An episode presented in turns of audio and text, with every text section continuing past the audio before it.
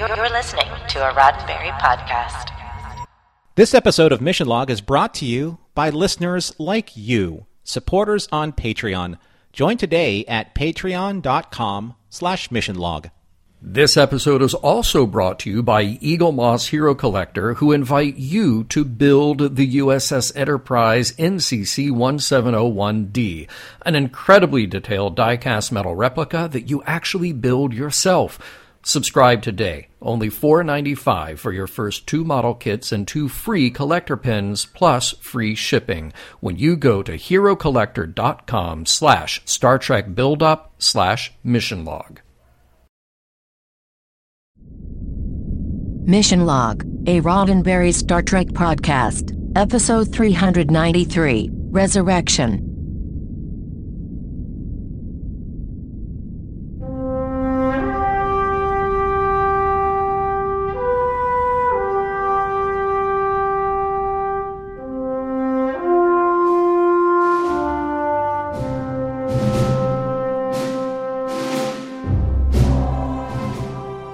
Welcome into another episode of Mission Log, a Roddenberry Star Trek podcast. I'm John Champion.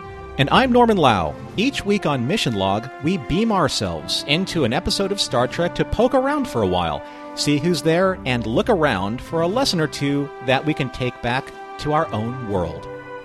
This week, Resurrection, the one where a character who is long gone is resurrected. Kind of. Uh, not really. But, but real enough. Look, it's not Kahless. That's that's all I'm going to say. And we'll break it all down for you in a moment, but first I'm going to tell you how to get in touch with us.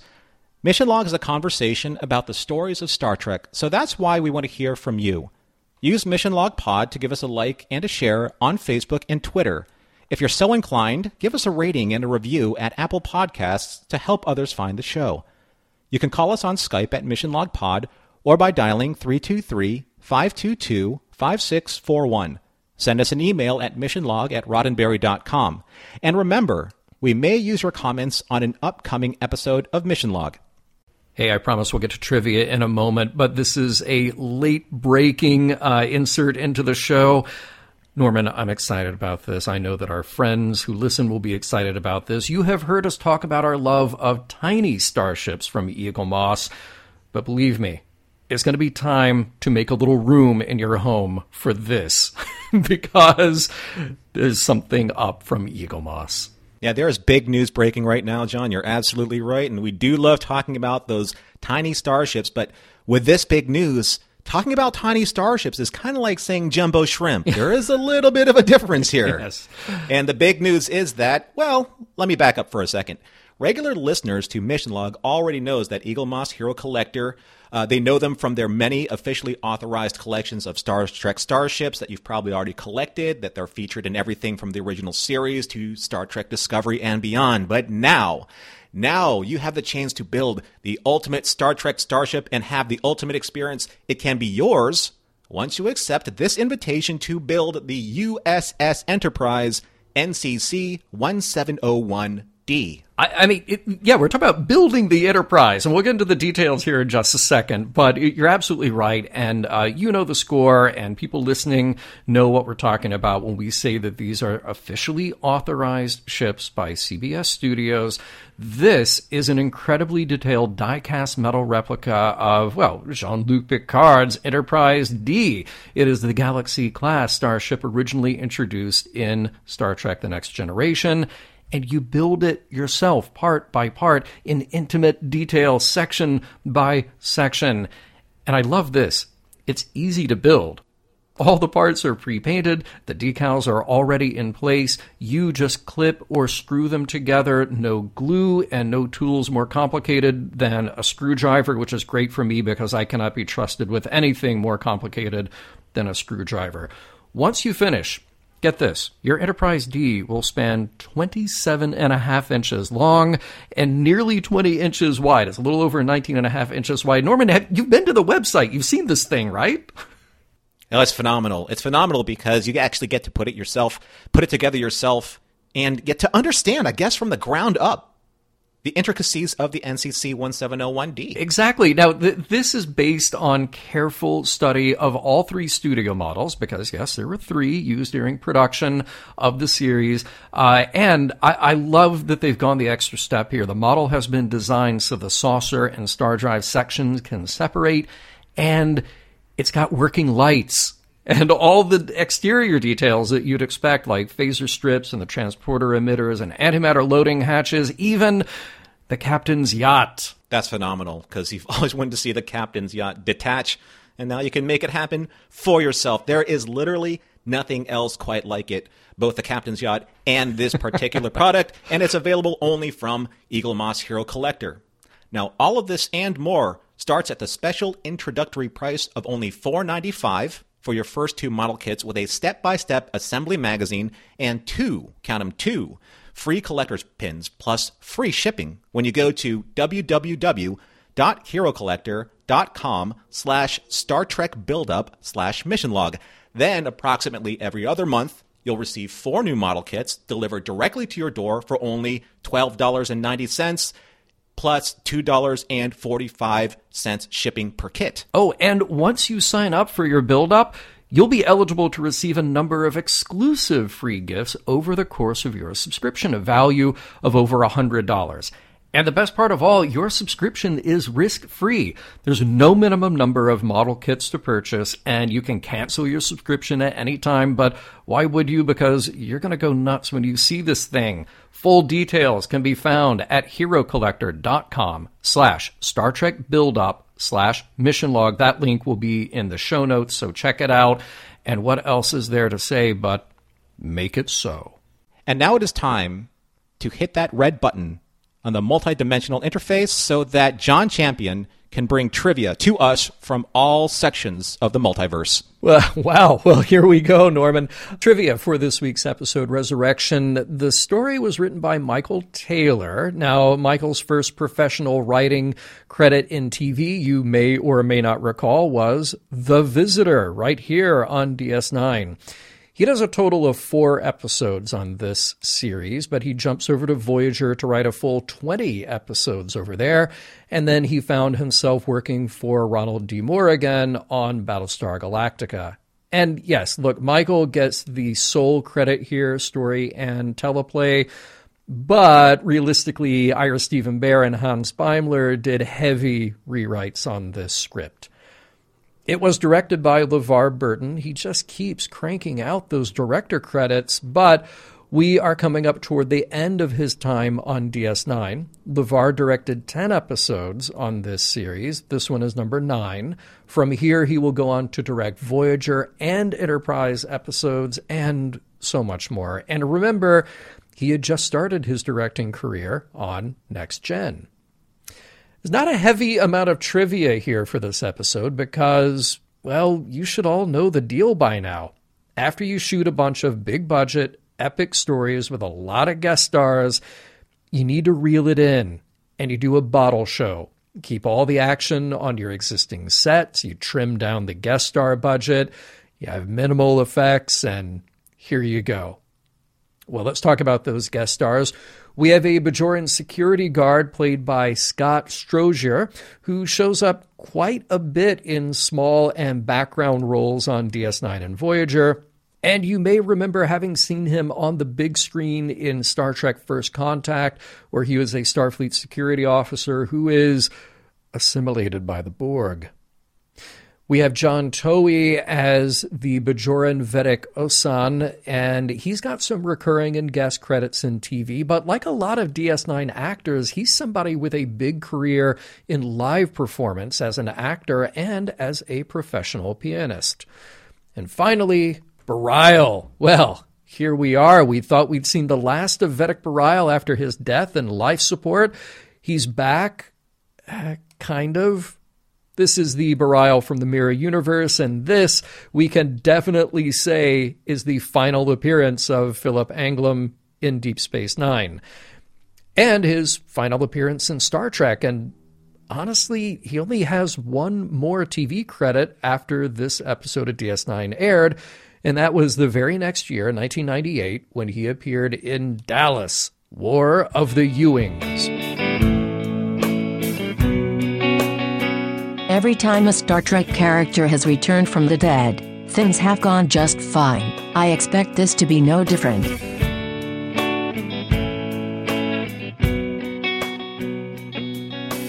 Prologue.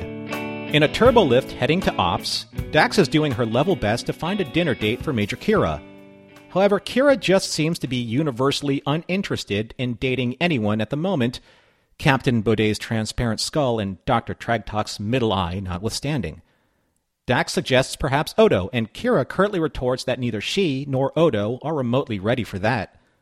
Kira finally insists that she'll be coming to dinner alone.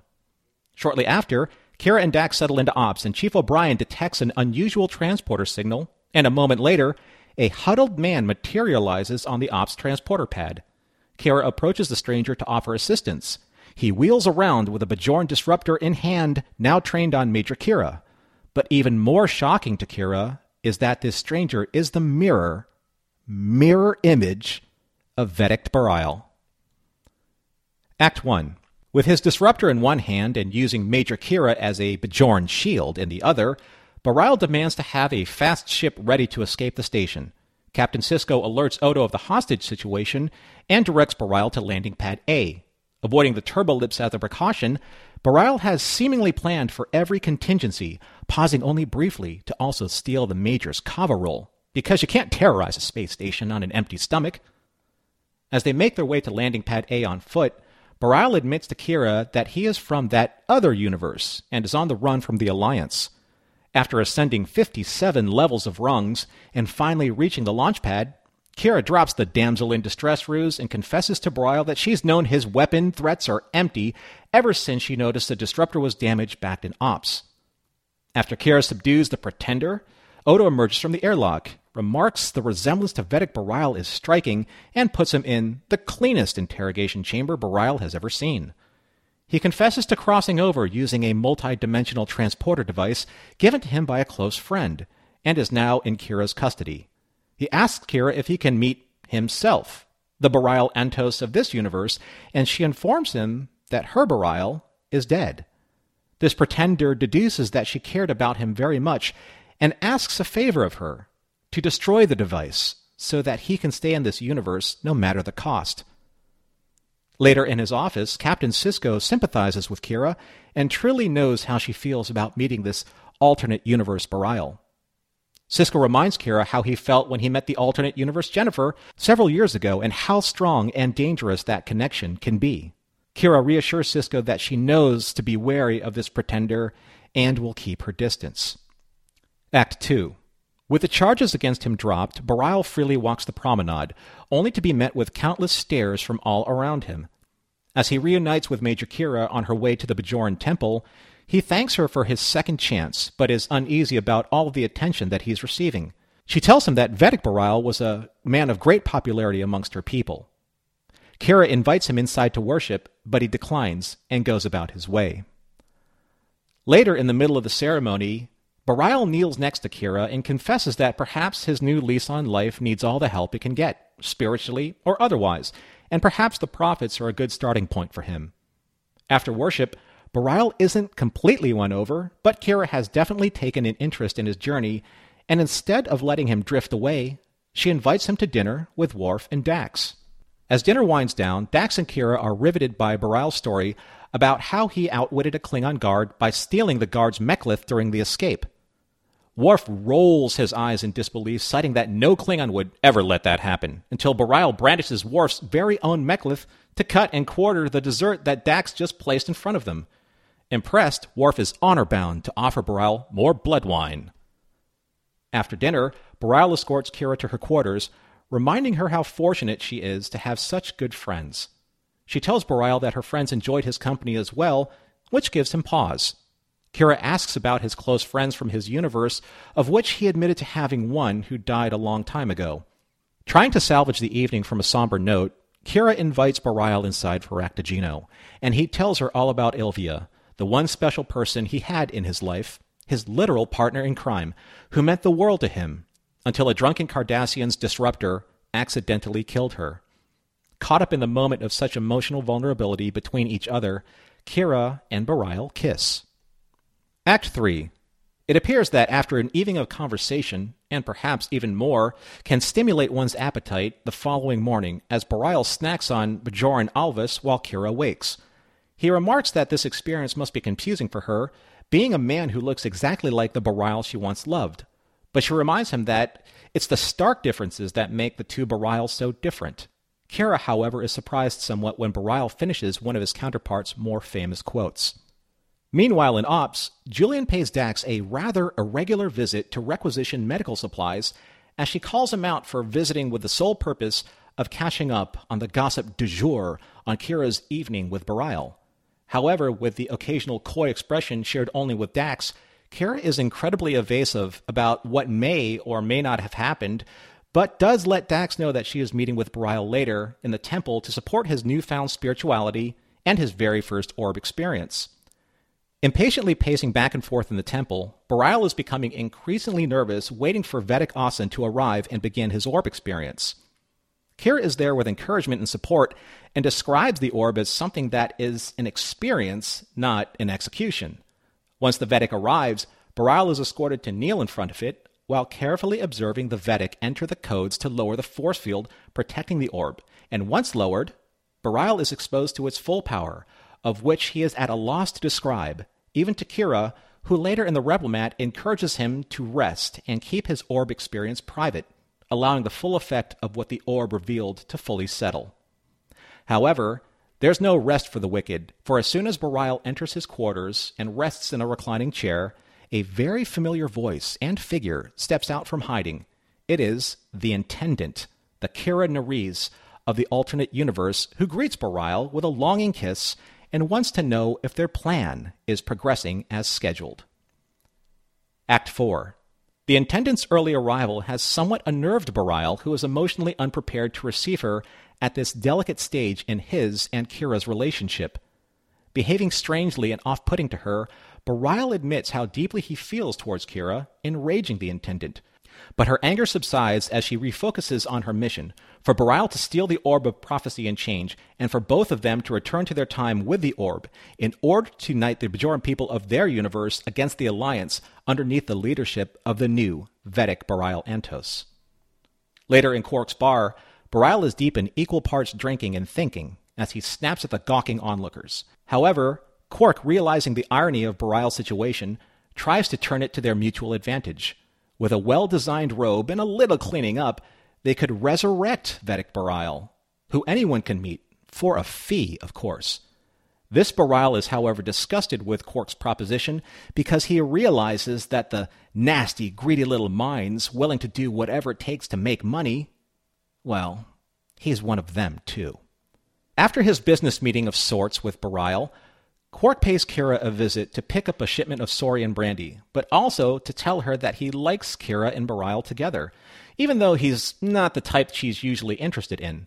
Quark tells Kira that Bareil seems tormented, which Kira dismisses and chalks his behavior up to just having encountered his first orb experience.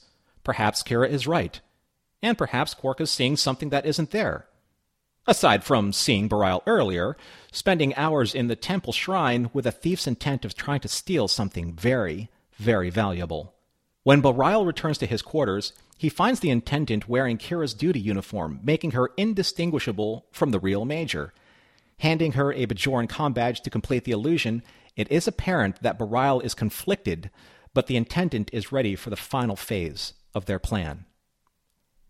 Act 5 Bareil and the Intendant go their separate ways and initiate the final phase of their master plan to steal the orb.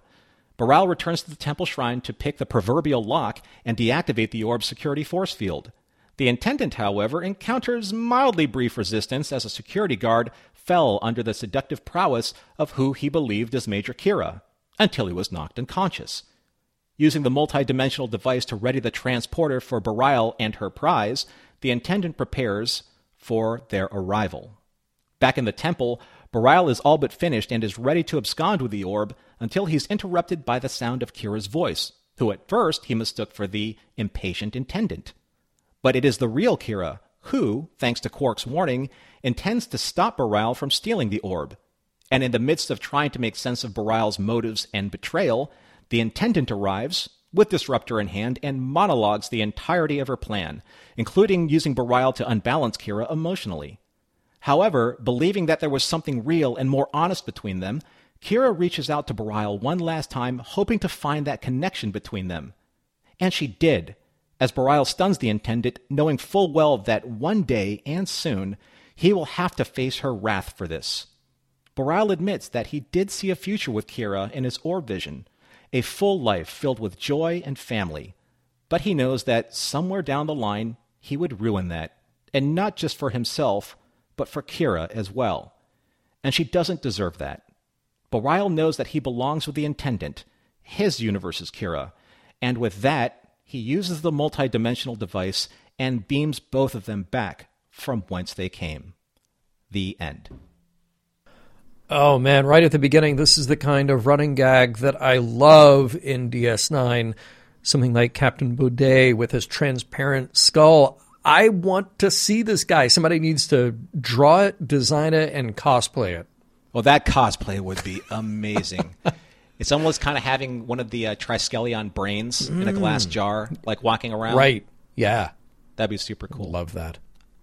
I mean, you would think he would be somewhere on the station, just like walking around, and all of a sudden he'd like walk by Quarks and say, "Hey, there's Captain Boday." Right. You just see kind of like a, a disembodied, not disembodied, but a brain. Yeah. You just catch Like a glimpse of it. by. I, thought I would love that. You know what I love? I love Worf when Worf is used exactly the way Worf needs to be used. I love it when when Kira and Dax are gossiping or talking about men and they walk by and she says, you know, tell Wor- Worf something. He goes, "Tell me what?" yeah, th- that's that's Worf. That's the Worf we need.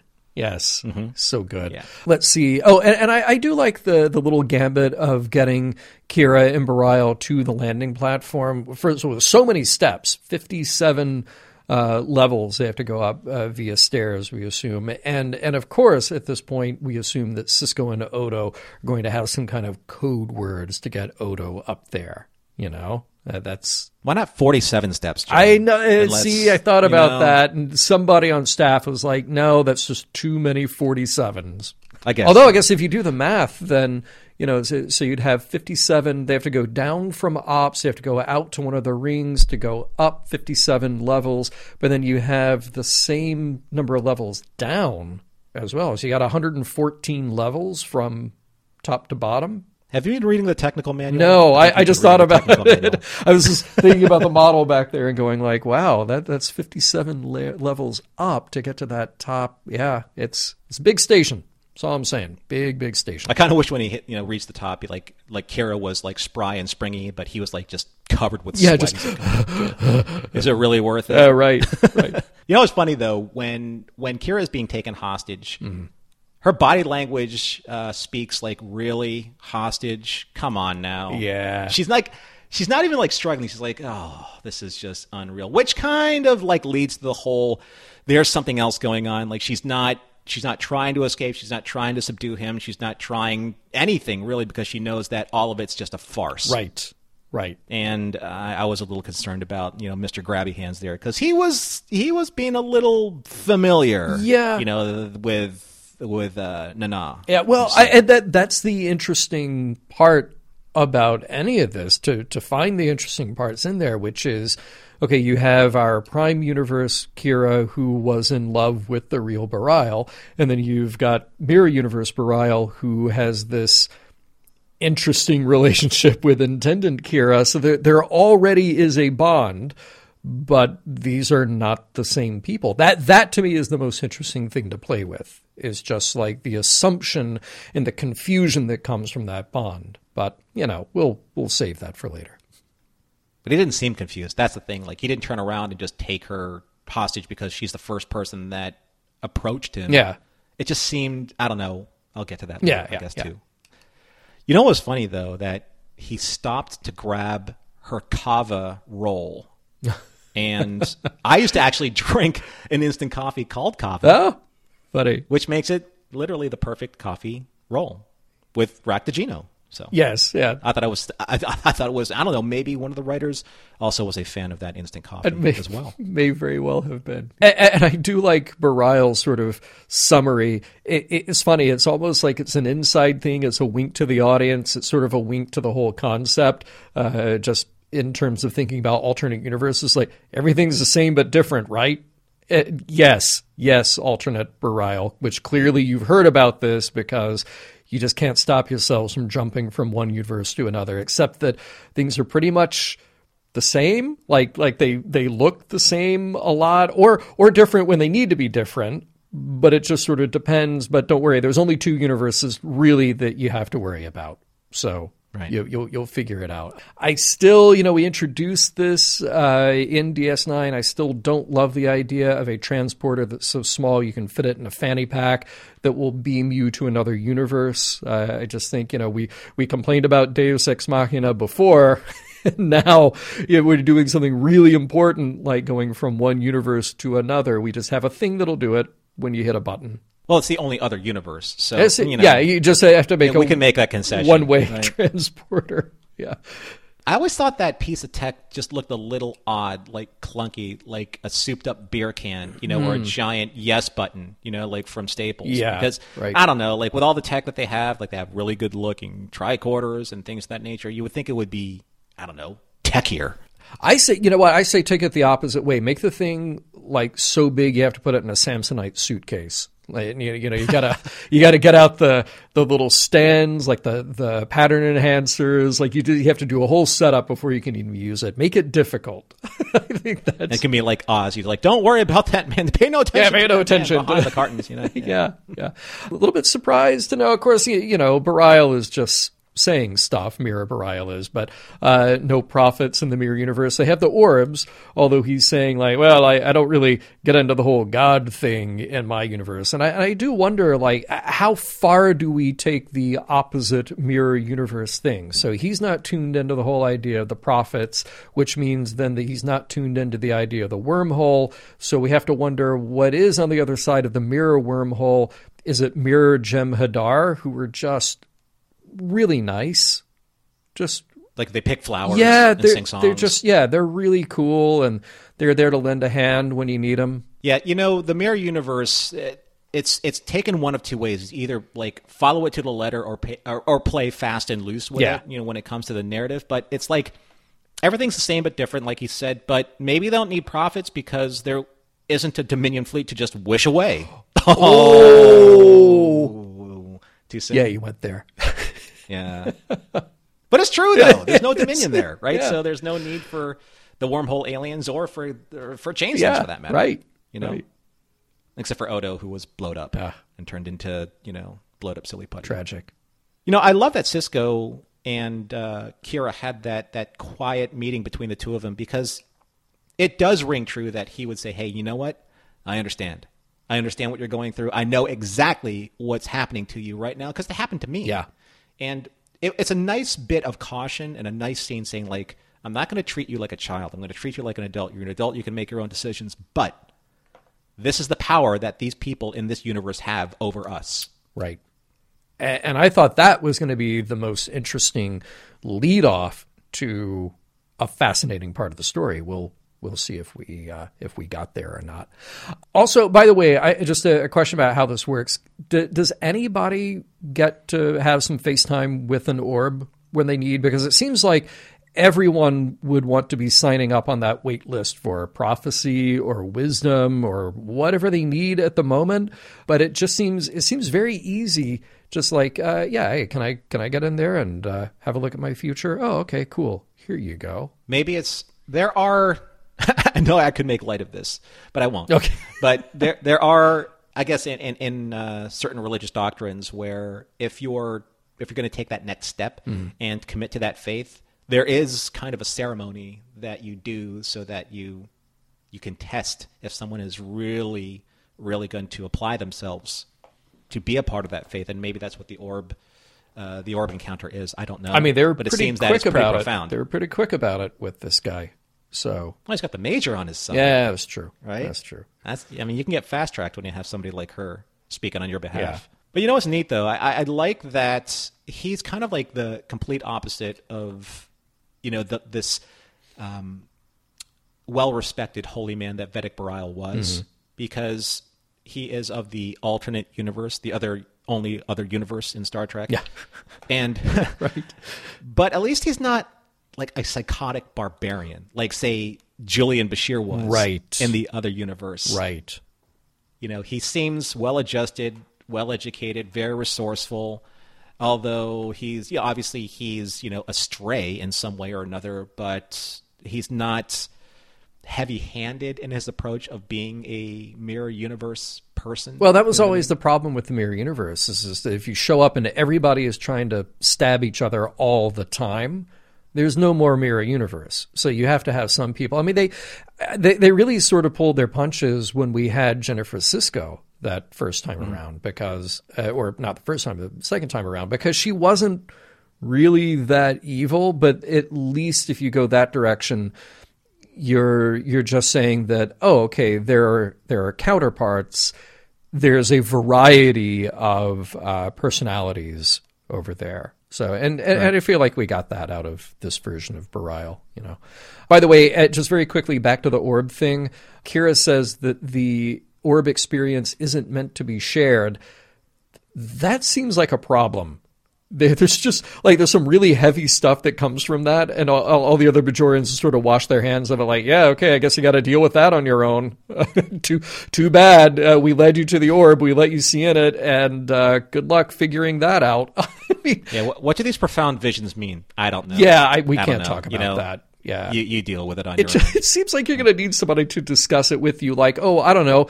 They have a lot of priests and Vedeks and people of various religious levels within the Bajoran uh, system. So. I, I do want to say that was a very fun scene at dinner with Worf and Dax. Uh, the little bit with the Mek'leth, perfect, perfect way to show, not tell what's going on there. I, I know that Bareil is telling a story, but the, the story is besides the point. We're showing what the interaction, what the characters, and what the character dynamic is by that little bit of business. I thought that was so good. And also, by the way, pink flan. That's Why not? Okay, all right. It's the future. It's the flan of the future. It's pink. I liked and thought this scene was weird, and here's why: Mm-hmm. Because it brings up kind of like this Highlander thing with me. We always make fun of like immortals trying to hide their weapons in I don't know like t-shirts instead of trench coats because they can't wear a trench coat all the time, Uh-huh. and all of a sudden they whip out this giant two-handed sword. So at dinner. And Worf is wearing wearing very casual attire. Yeah. Exactly where does he strap his mek'leth? And it's not a So small that- Mek'leth. That thing is No, yeah. that thing is like a two foot sword. So Brow's like, "Oh, is this yours?" And Worf didn't feel it get unstrapped from his bent leg underneath a table. I'm like, come on, right? I mean, if it was a dagger or something like that, I get it. You know, it's like picking a pocket. But Yeah. I, I could have pictured it being the smaller Klingon dagger with the little side blades, you know. Yeah, but the, the Mek'leth is huge. but why would he? Why would he have that on his person at dinner? maybe that is the ceremonial thing when you're serving pink flan. And, and maybe maybe this Bareil knew it's just like oh well you know normally he wouldn't have that Mek'leth on but we are getting the pink flan so I'm going to pull it off the wall. Well, yeah, you right. know, you know, when I go to the bathroom Right, and show. right. But I do like it. It's like Worf's like, well done, well played, yeah Bareil. Yeah Now let's have some blood wine because I dig you, man. You're cool. That that was again that was the perfect scene. It was a perfect way to show, not tell, what their dynamic was going to be. So Yeah. that was cool. Um, I, I like the scene in uh, Quark's bar where Bareil, you know, like I said, I'm not Vedek Bareil, and Quark says a mere technicality. I love. I love. I, it's the perfect way to work Quark into a story like this that otherwise would not concern him. And I just love how Quark in the 24th century he's setting up the photograph and uh, photo, uh, the autograph and photo op session with Bareil, sure. the way it should be Yeah. at a convention. I mean, yeah, you, you know, you have your copper level, you have your gold level, and obviously you have your latinum level. Mm-hmm. Yep, totally. You know, and that's meet the meet the Vedek. But that you know what I love about when Quark, even in like contractual obligation episodes like this, where he just kind of like has his scene and, and, and expedites his scene very well. Quark is always consistent. He's always consistent. They write him so well Mm-hmm. because he's like, you know what? I'm really good at one of two things, either or both. Either I'm going to make money for myself, or I'm going to expose somebody for being the charlatan that they are, or maybe I can do it both at the same time. I can make money and look the hero. I could wipe my hands with this. Yeah. Right? Because he did the same thing with Damar, you know, a few episodes ago. He did he does the same thing here. It's like, hey, you know what? Yeah, you're kind of a jerk and you're kind of a charlatan, but it doesn't mean I can't make money off you. Yeah, absolutely. Oh, speaking of Worf being true to form in this episode, mm-hmm. big time, when Bashir, creepy Bashir, returns true to form as well. but when Bashir shows up, Worf just looks at him. He goes, "Your guilt is quite clear, Doctor." oh Yes. yeah. there's my Worf. Yes. there's my Worf. That Yeah. that that was pretty great. Yeah. the, the payoff, though, I think to that scene, obviously Bashir is there to you know find out what's going on with Kira, but the payoff is the little aside between Dax and Worf because they've been mm-hmm. talking about it too. I mean, come on, Yeah. yeah, obviously, Yeah. obviously. I do want to call out a scene that I thought was a little strange. I I don't know exactly how I feel about the massage scene. Look, I know that Intendant Kira is different from our Kira, and I know that the fun of the mirror universe is we get to play up these aspects like her with kind of hypersexuality and manipulation and all of that. That particular scene though felt really dated and and I'm wondering if it also probably would have felt dated in 1997 and, and maybe maybe it doesn't have so much to do with the content of the scene. It's just that it's such a movie and TV trope at this point that we see it coming from a mile away. And I, I feel like I wanted that scene to be a little more clever. Uh, like if you were to rewrite it, I would want a much different reaction out of that security guard. Which just kind of gives that like goofy smile, like okay, I guess I'm supposed to do this now. And I, I, I just I wanted better of that scene. I agree. I think that if if any scene really stuck out like a sore thumb, it would be this scene because first of all, the security guard seems like he's competent. He asks her for her clearance, which is uh, his order to do, so he's doing his job, but all of a sudden she she literally changes her personality midstream. And the security guard would be like, This is a Major Kira that I have never seen before in the entirety of me working on this station. Perhaps the briefing that we had from the last two appearances of the intendant may clue me into it in my security briefings from Odo as I have been trained on this station. Right. Maybe. Right. Yeah. Yeah. It was just awesome. Um, and then let, us talk about that final scene with uh, and Kira and Kira uh, after he's stunned Intendant Kira. Sounds like a law firm. Bareil Kira. Kira, and Kira, yeah. Perfect. Yes. He he tells Kira, you know, I've talked my way back into her good graces before. I'll be all right. That that's it. Like you, your whole mission, your whole purpose in her eyes was this one moment. You had one job, and then you shot your boss. I I don't think there's talking your way out of this one, but uh, given. I would love to be there for that conversation. I think it'll be short, but I would love to be there for that conversation. Yeah, that also stuck out a little weird to me because yes, we, we they established that Bareil and the intendant have a relationship of sorts. It doesn't seem like it's on solid ground; seems very tenuous, you know, kind of like a tit for tat type of. I can't say that. Can I? Mm-hmm. Sure, relationship again, uh, but it is. It's it's a, a give and take relationship. Like you know, you do this for me, I do this for you.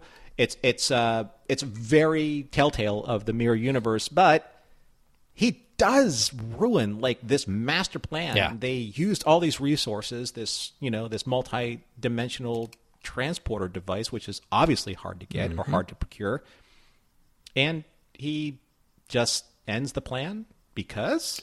Eh, so That's that's what he does. I don't know. I, I don't know about like.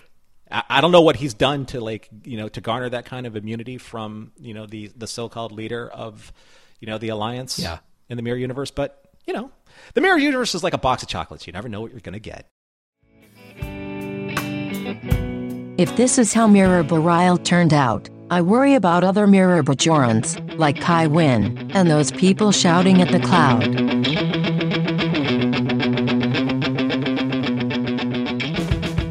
We will get right back to resurrection in a moment, but first, a word from, well, from us to you about Patreon, patreon.com slash mission log.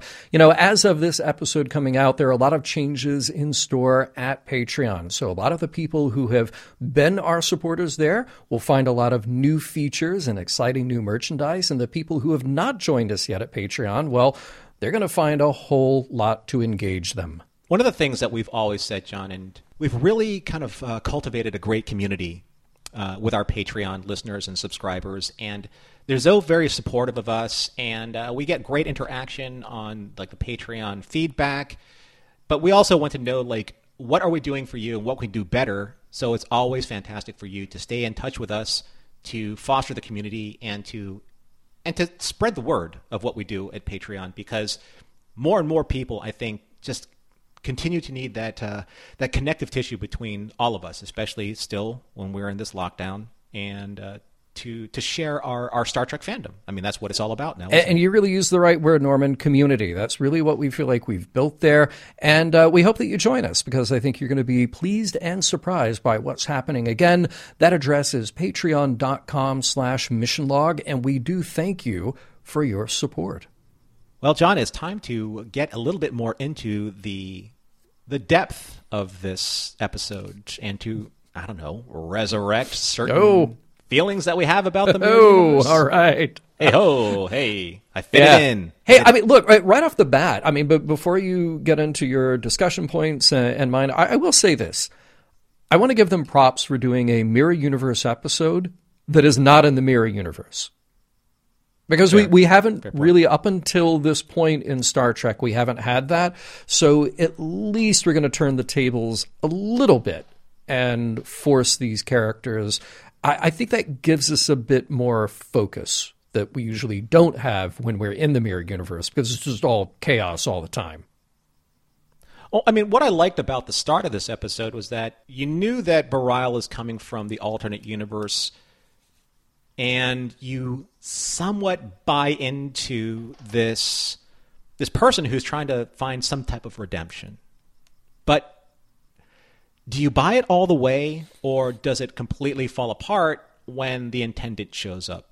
Because for me, I think that it was a much stronger story before she showed up because you allowed him to be this person who's escaped the alternate universe, the mirror universe, and has come here to try and actually do better, to do what most refugees do when they escape, you know, the, the terrible situation that they're in, to try and establish a better life.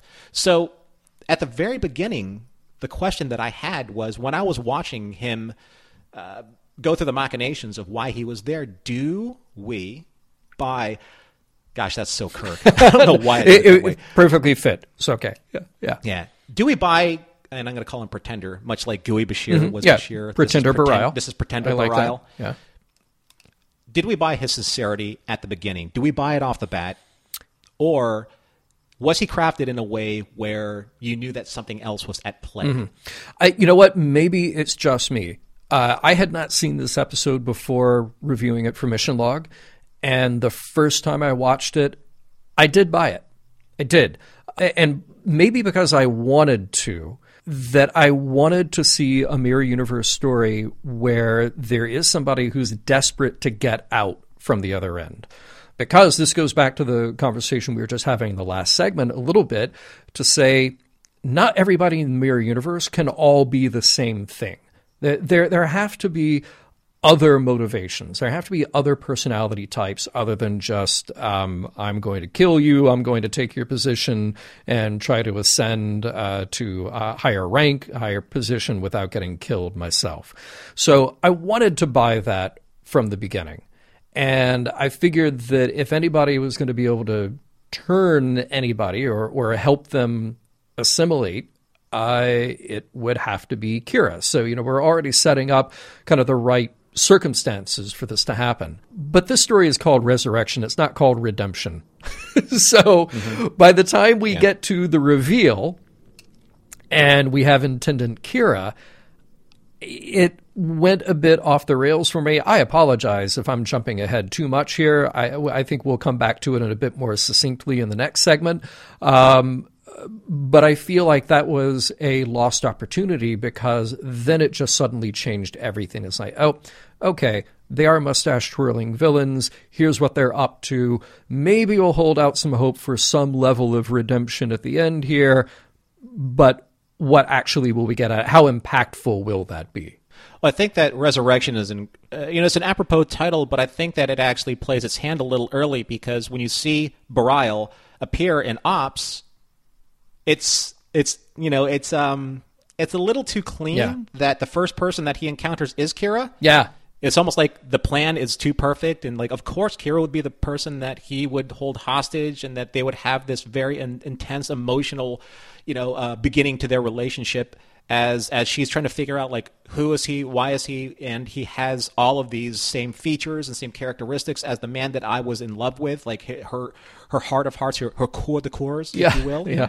and and it's like that just seems a little too clean for me and it just he didn't seem desperate enough that he was escaping this you know this uh, uh the the alternate universe of that that that desperate dark bleak you know atmosphere that anyone would like they would sacrifice anything and betray anybody to leave It, it is a bit of the purely manufactured dramatic reveal. Like I, I've called it up before on our show, where um, you know you have a couple of characters talking in a room about somebody else or about some important in- information that involves somebody else.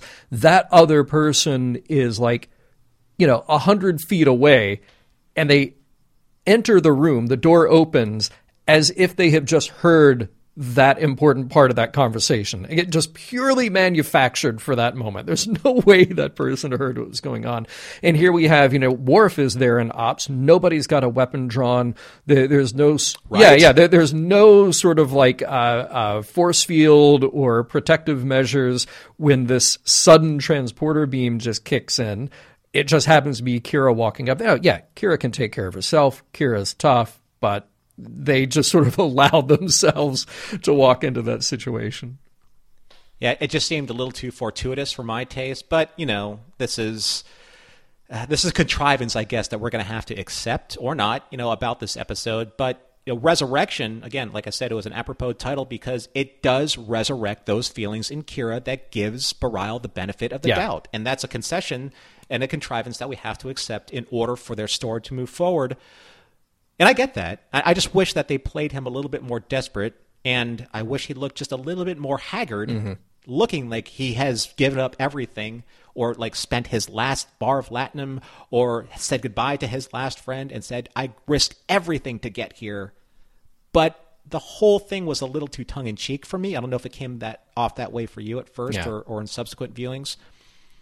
But the other thing that I found interesting was kind of like his turn for faith, turn, turn towards faith, I Yeah. should say.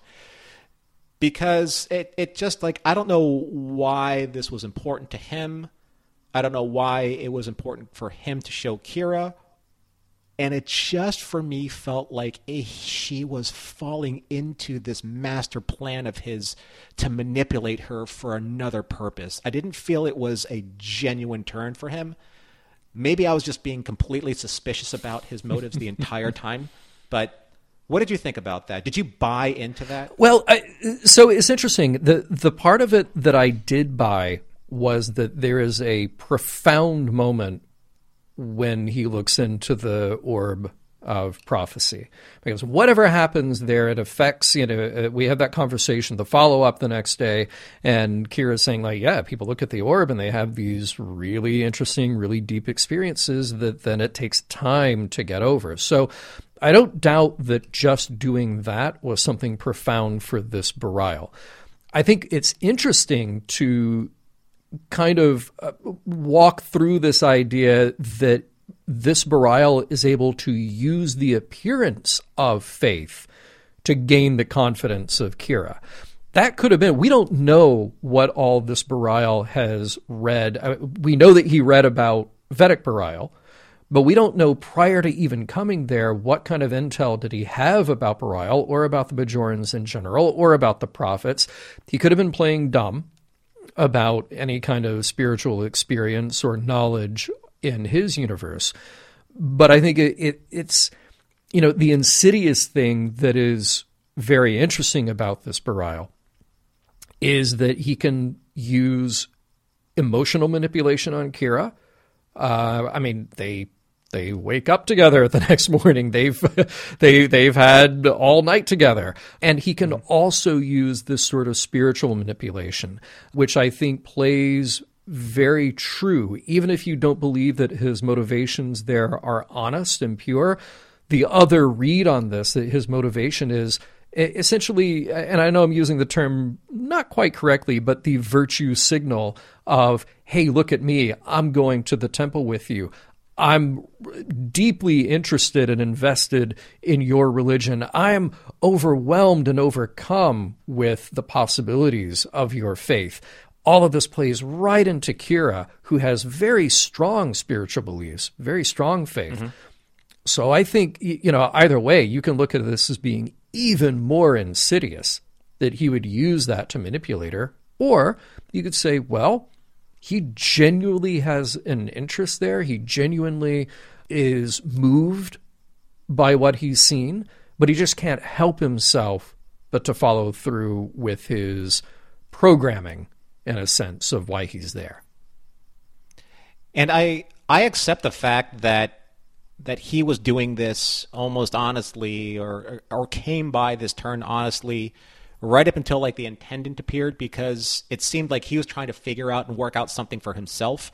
He was, you know, he was a stranger to the station. He was stranger to this universe. He actually found the one person that he does recognize because mm-hmm. of the intendant and wants to fall into her good graces and knows how to do that to resurrect, if you will, like again, those feelings about Vedek Bareil, her Vedek yeah. But one thing that I think that would have made his turn a little bit more uh, believable and and uh, something that I would I would see as being true or ringing true was when he stared at the orb and the orb like fundamentally changed yeah. him because it's that powerful. You know, having that uh, the celestial technology of the prophets to be able to manipulate him and show him the truth of who he is, who he can be, and then obviously that weighing on him so heavily that he, it, it, it, bothered him to the core when he was at Quarks. Right. Uh, and I, I, felt that if if it were just about him, it would have just rang far more true as a narrative than just I'm biding my time until my partner in crime shows up so we can twirl our mustaches, yeah. so to speak, together. I, I, wonder, you know, the more we talk about this, I, I wonder, like, this is one of those strange ones where this story does not merit being two parts. You know, thank goodness it's only one episode. But all this really deep, interesting, emotional, spiritual manipulation, these questions about his true motivations, how much is he actually moved by what he's seen, how difficult is this choice for him? It seems like with a little longer to play with, maybe this episode needed 10 or 15 minutes more to actually see some struggle in him to get to that point. That's what I wanted to see. Yeah. Yes, that's a great way of phrasing it. Just a little bit more of some type of internal conflict mm-hmm. Where, you know, he sees obviously the opportunity that he needs that he's manufactured with Kira now on his side versus I am really changing. I am really invested yeah. in this. There's something about her and there's something about this newfound spirituality that is reprogramming me from my primary mission to get this orb and to and to facilitate this ruse in order for me to do what I need to yeah. do. And that's where that's where this episode is somewhat disconnecting for me. It's like I just don't get on that level. Yeah. And and I, and I wish I did because I think that it's there. It's just not connecting for me. But one thing that does though, and I, and I think that this is one of those like I guess that's a, a, a subtle thread that that runs throughout all of these types of mm-hmm. episodes mm-hmm. is that hope is a dangerous universal force. And the episode I'm sorry, the uh, the moment where Sisko talks about that with Kira and how seeing his Jennifer in the flesh again, how that was so impactful and powerful and uh, emotionally overwhelming, you can't but help to kind of question what if we saw somebody in our lives that returned in some way? And I will get to that later on. But for Kira, it's very much like how maybe Odo felt about linking with the founder. Like there's just yeah. this this reality that's so overwhelming emotionally that you can't quite determine whether or not you want to believe it, accept it, or keep your keep a distance Yeah. from it because you know that sooner or later you know that that reality is going to hurt you. What if it doesn't? See that and the risk Th- that you this take. is so funny because my, my note is similar, but not the same as yours. And I, I phrased it under "you can't go home again" because this this is like the worst version of getting back together with your ex. Yeah, so they they've changed a hmm. little. I mean, in this case, they're literally from a different universe now, and they're evil, but they're still charming, and somehow they do something for you. So there's that.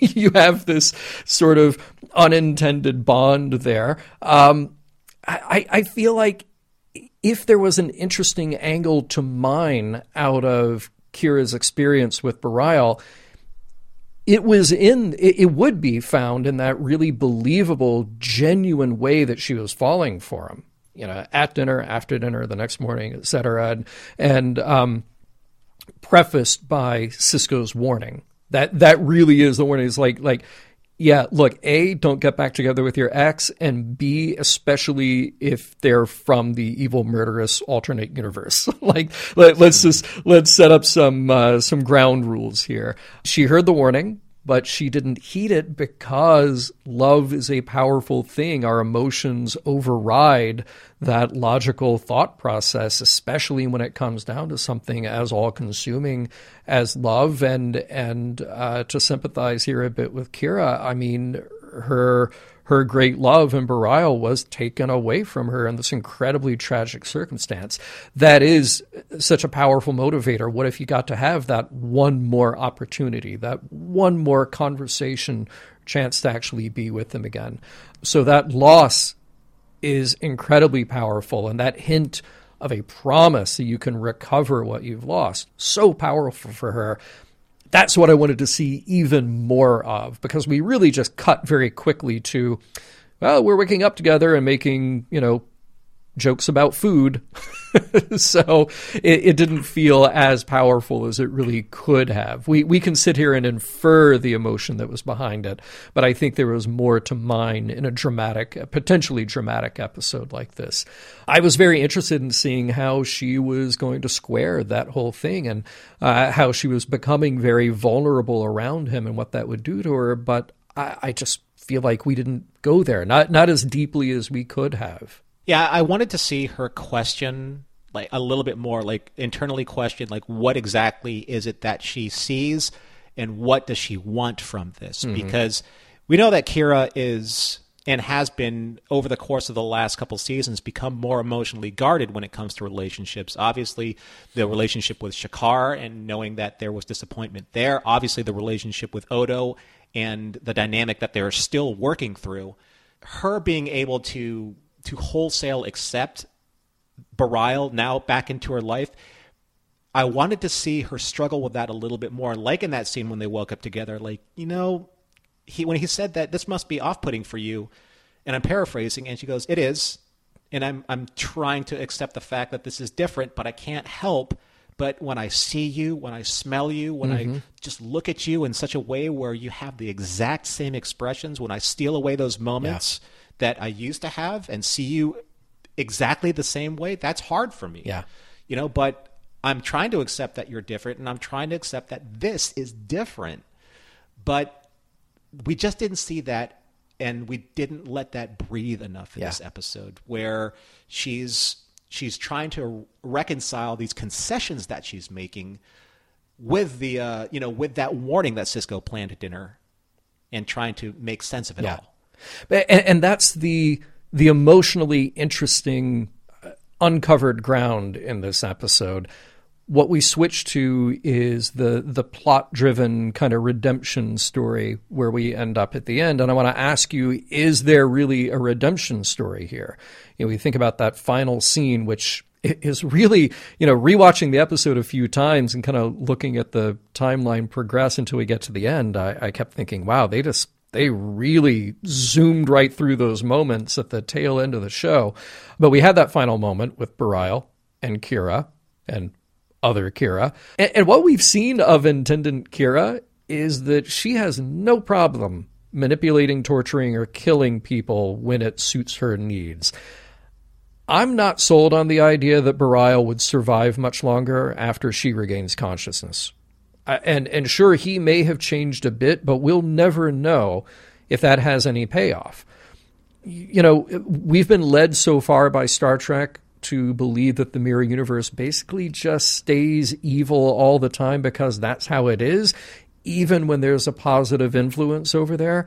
So I, I wonder if the attempt to do some kind of redemption at the end of this just feels like too little too late. Well, I think what we were looking for, uh, you and I, I think we're on the same page, and what we were looking for was that that moment of gravitas, that moment where what did these characters learn, what was sacrificed, and what could have been avoided. And I think that you're dealing with a very serious topic here when it comes to extending yourself emotionally and letting those walls down and and you know coming from behind that guarded situation where I don't want to be hurt again. Mm-hmm. But then I allow this person for the sheer sake that this person reminds me so strongly of somebody that I loved before into my life again. And now I am hurt again. And it's glossed over very quickly and none of our characters really feel like that has impacted them in any meaningful way, you know, positively or negatively. It's just, oh well, hit the button, everything goes back to normal. No, Kira, I think deserves better than that from a character development standpoint. And she should have said, you know what? It would have been nice if she and Sisko had that scene where it's like, you were yeah. right, you yeah. were right, right. And I learned from that, but we don't have that that resolution at the end of this episode where whatever happened no one really suffered any serious consequence for any of their actions whatsoever, and it left the episode feeling very vanilla for me in that regard.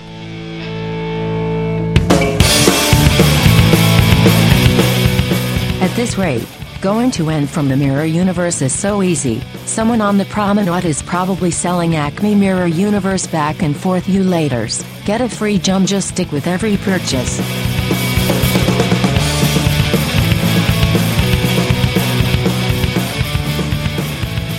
Well, we've actually worked through a lot of the emotional catharsis of this episode, John, and I think that we've come to a, a pretty similar.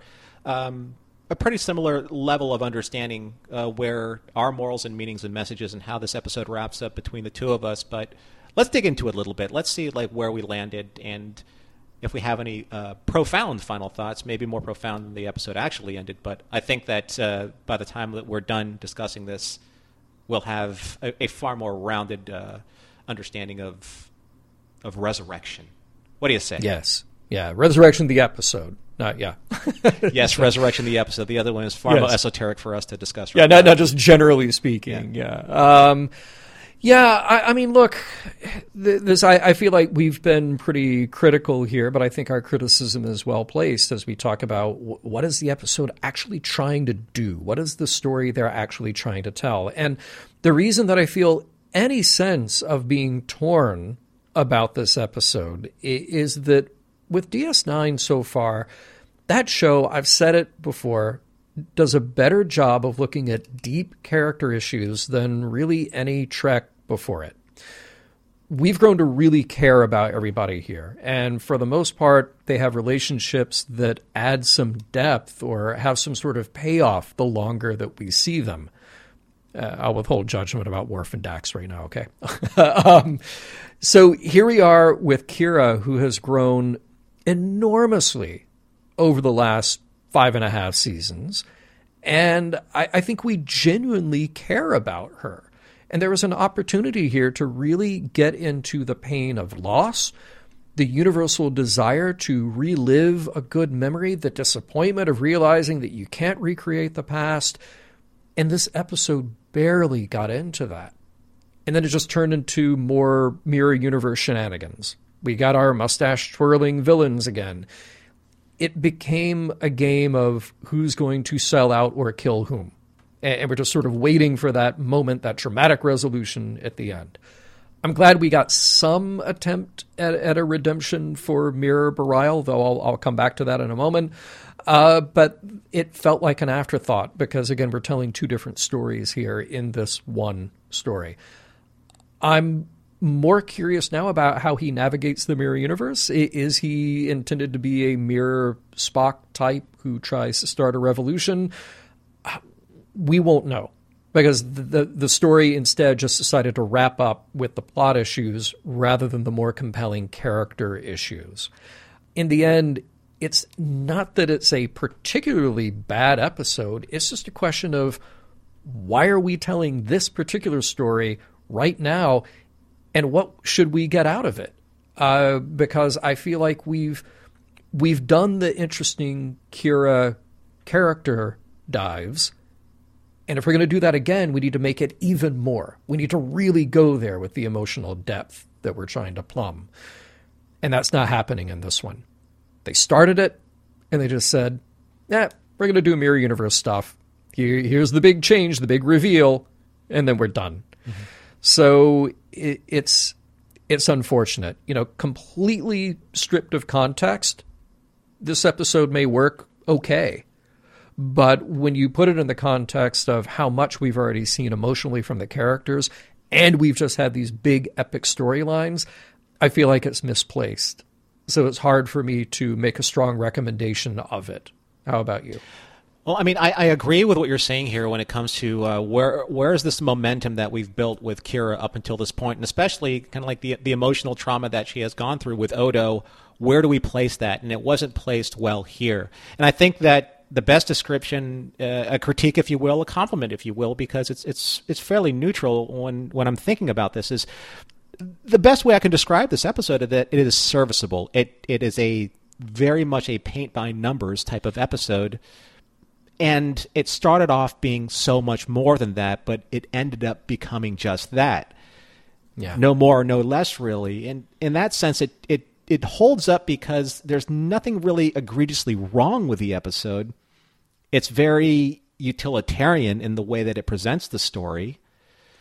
It just doesn't really evoke a lot of strong reactions where it could have. In in many ways is probably a great first draft of an episode that could have gone somewhere really emotionally powerful. And I love that we get Kira back as a focus for an episode but do we though? Because the intendant kind of steals her thunder. A lot of people love watching these mirror universe characters for the villainy and the depravity that they show on screen, allowing these actors to act in a certain way that they never get a chance to see. But we've seen this already multiple times with the intendant and it steals away the the time that we could have used for Kira and Bareil to really have tried to find something between themselves, and yeah. for Bareil's ultimate betrayal to be on his terms and not the machinations of the intendant, who now is uh, forever, I guess, associated with the ultimate mirror universe villain for the Deep Space Nine universe. So when mm-hmm. it was mm-hmm. just him, I'm interested, or at least I was interested. He was manipulating Kira for reasons that needed to be his. And he knew how to apply those pressure points because he has Bareil's face. He has Bareil's voice. He has everything that he needs to manipulate Kira, but it's not him manipulating Kira, it's the intendant using him to manipulate Kira. And that's where I think the, the writing really kind of falls apart for me. I also think that the episode suffers a little bit from just going into the mirror universe well, like one too many times. Did it have yeah. to be a mirror universe episode? What if Bareil was from an actual other universe? yeah, right. Because there the, the other other the other other universe. Yeah, right. Or why use the mirror universe at all? Why not have him simply be a physical doppelganger that Kira can't help but shake? because he looks just like Bareil. There are plenty of people yeah. that have lookalikes that are of the same universe, of the same time plane. And that could have worked just as well. So for me, it's just a very vanilla episode with an occasional chocolate sprinkle here or two. that's that's good. That's a very that's a very tasty way to put it. Uh, what about messages, morals, meanings? Well, I think that the message was revealed really early on in the episode. I said before that this episode played its hand uh, earlier than it should have. It's when Sisko was warning Kira about how the alternate version of Vedek Bareil could and, and did in some ways have a very serious and profound effect on her. especially her judgment, much like Jennifer did with Sisko when she reappeared. Mm. But when I watched this several times and I kind of let that idea percolate a little bit and, and sit with me, when I really thought about it, just think how emotionally overwhelming it would be to see someone from your life return in the flesh and somewhat different, but more or less the same. So I was thinking about it in this way, knowing that, you know, this comes from the same team that did The Visitor.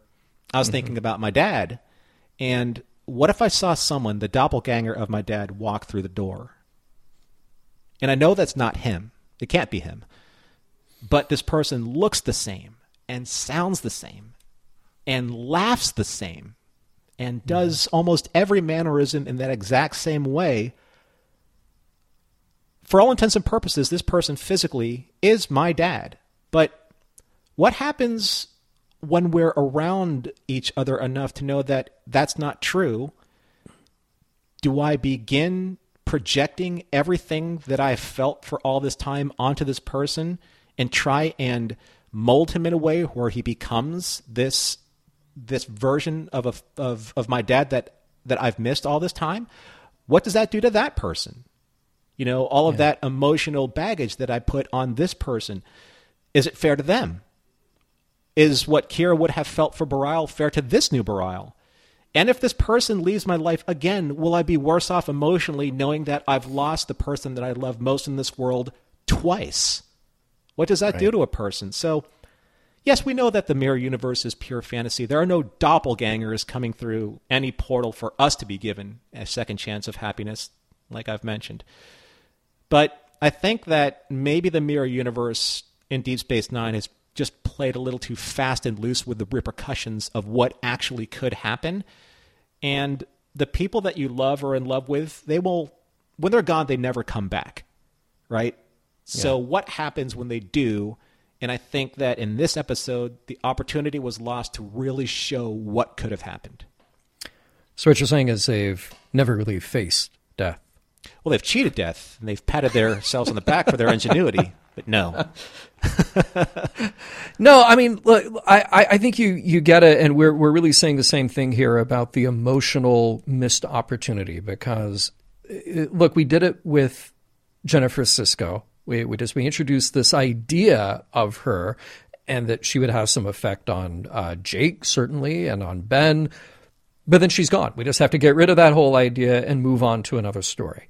And here we have this other opportunity to really get into some emotional depth and figure out, well, what does this do to somebody, particularly when that person can then use that advantage to uh, to manipulate an outcome that they want. Um, and that idea doesn't have to just be purely fantasy. It can actually say something about the danger of letting our emotions lead when it comes to a potentially unhealthy situation. But the episode didn't go there enough. And and I think we're both lamenting this idea that they didn't they just they they scratched the surface on it. There was the idea there, but they didn't truly go there. Um, so I'm going to take it a little bit different direction for the message. And and I will say this that even if I don't love this episode, and I feel like it's just full of missed opportunities to actually push our characters forward or to finally do something interesting with the mirror universe. I will give them credit for doing a nice parallel, potentially, hear me out, to Mirror Mirror and landing on a positive, very Star Trek message in the end. Maybe. So, Mirror Bareil is, I'm going to go with this idea, like the Mirror Spock in this episode. He, he's the one possible hope that we have for making the mirror universe a less terrible place. Bareil could change the present. He could be the revolutionary man with a vision if Kira doesn't kill him. That's the big problem here. Um, it's a nurture versus nature story in this, uh, or or honestly in any mirror universe story, really. And nurture wins out I think this time that's the very Star Trek message that I want to see that no matter how bad someone is, that given the right conditions and the right environment and the right people around, they can be better than they themselves believe. So that that very last part, maybe I'm seeing way too much into it, but that last part had me being hopeful and optimistic a little bit. Bareil kind of he he undermines that by saying I'm a thief, I belong with her, even after getting a glimpse of a better life through the orb. Now look, we all know that he can't stay in the prime universe with Kira, so we have to hope that he learns something and he makes the best of it when he gets back into his own universe. Well, look, he's got some decisions to make when he gets back to that mirror universe. If he lives, which as of yet I'm not convinced of, but we can cross our fingers and hope for the best. Mr. Champion, I shall consider it. Mission Log is produced by Roddenberry Entertainment, executive producer Rod Roddenberry. Our website and your opportunity to comment and connect with us is missionlogpodcast.com. If you would like to support Mission Log directly, you can do so at patreon.com slash missionlog. And for more Star Trek news and discussion, be sure to visit trekmovie.com. On the next mission log, statistical probabilities.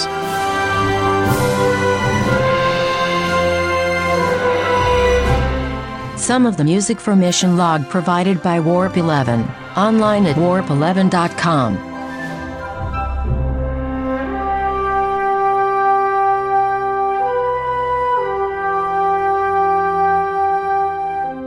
Since we've clearly mastered the nuances of interdimensional travel, hear me out on the next big idea intendant repellent.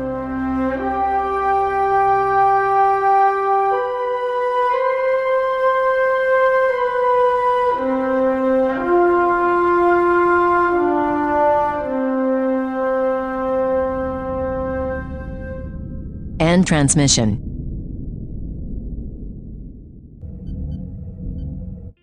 This is a Roddenberry podcast. For more great podcasts, visit podcast.roddenberry.com.